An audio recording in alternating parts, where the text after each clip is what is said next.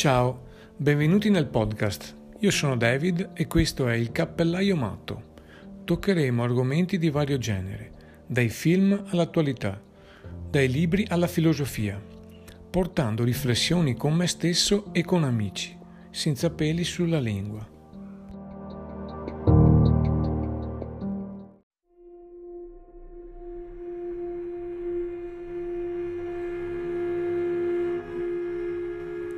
Cattive acque, film del 2019, produttore ed attore protagonista Mark Ruffalo.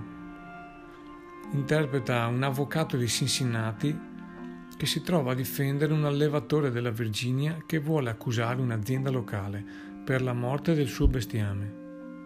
Anni ed anni di inquinamento della zona hanno portato ad una mattanza fra gli animali e devastato l'ambiente.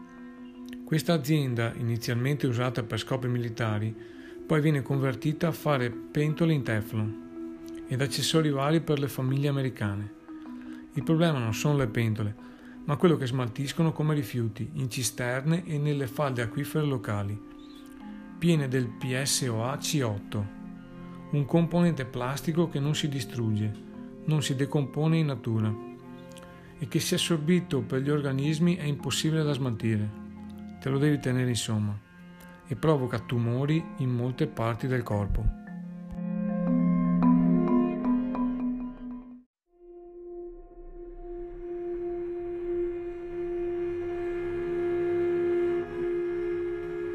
Ci volle più di un decennio perché pagassero i danni e venissero condannati, grazie anche ai controlli medici fatti agli abitanti della cittadina.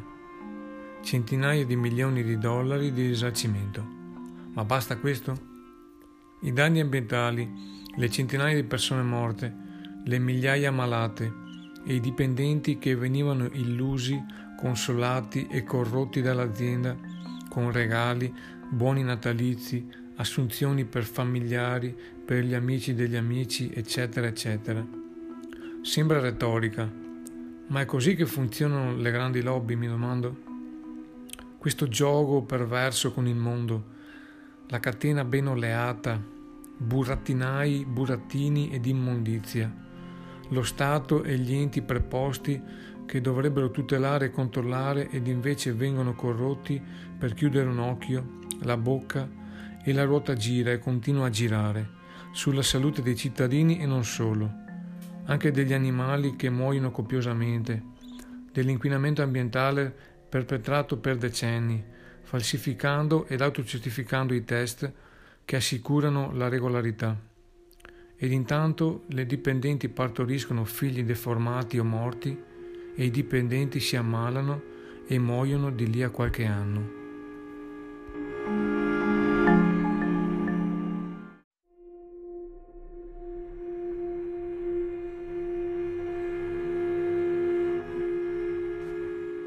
Ripescare temi già visti tratti da storie vere.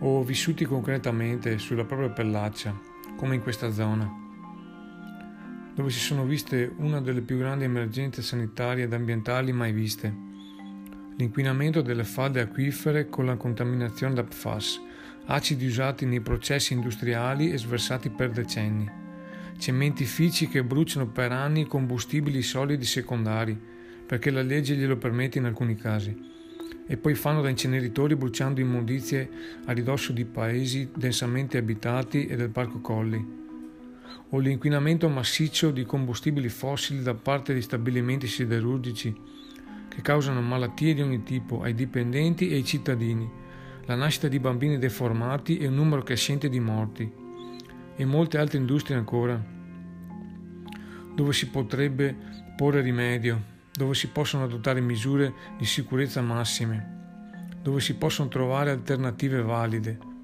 Perché non farlo? Fino a che punto gli interessi economici l'avranno vinta? Fino alla morte?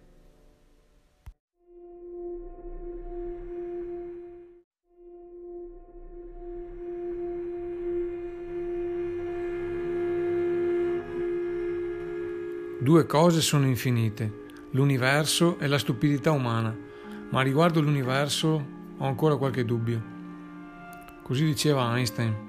Siamo una specie strana. Anche quando troviamo una soluzione, una nuova risorsa, siamo così ottusi e non riusciamo a convertirci. Facendo autocritica dove si è ceduto nella speculazione, in tempi lontani per carità, più difficili, di vacche magre, di carestie, tutto quello che vuoi, ma una volta che ti accorgi dei danni che stai facendo e puoi rimediare, si fa comunque fatica a destarsi a cambiare rotta, pur avendo soluzioni nuove, più sostenibili, meno impattanti sulla salute e sull'ambiente.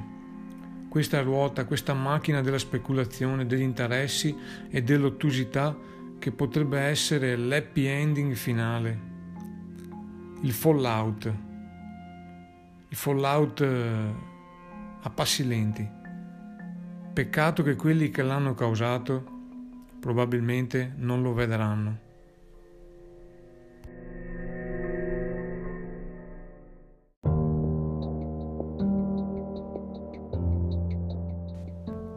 Prima che il tuo corpo prenda ordine dalla tua mente, dovresti chiederti se la tua anima è d'accordo.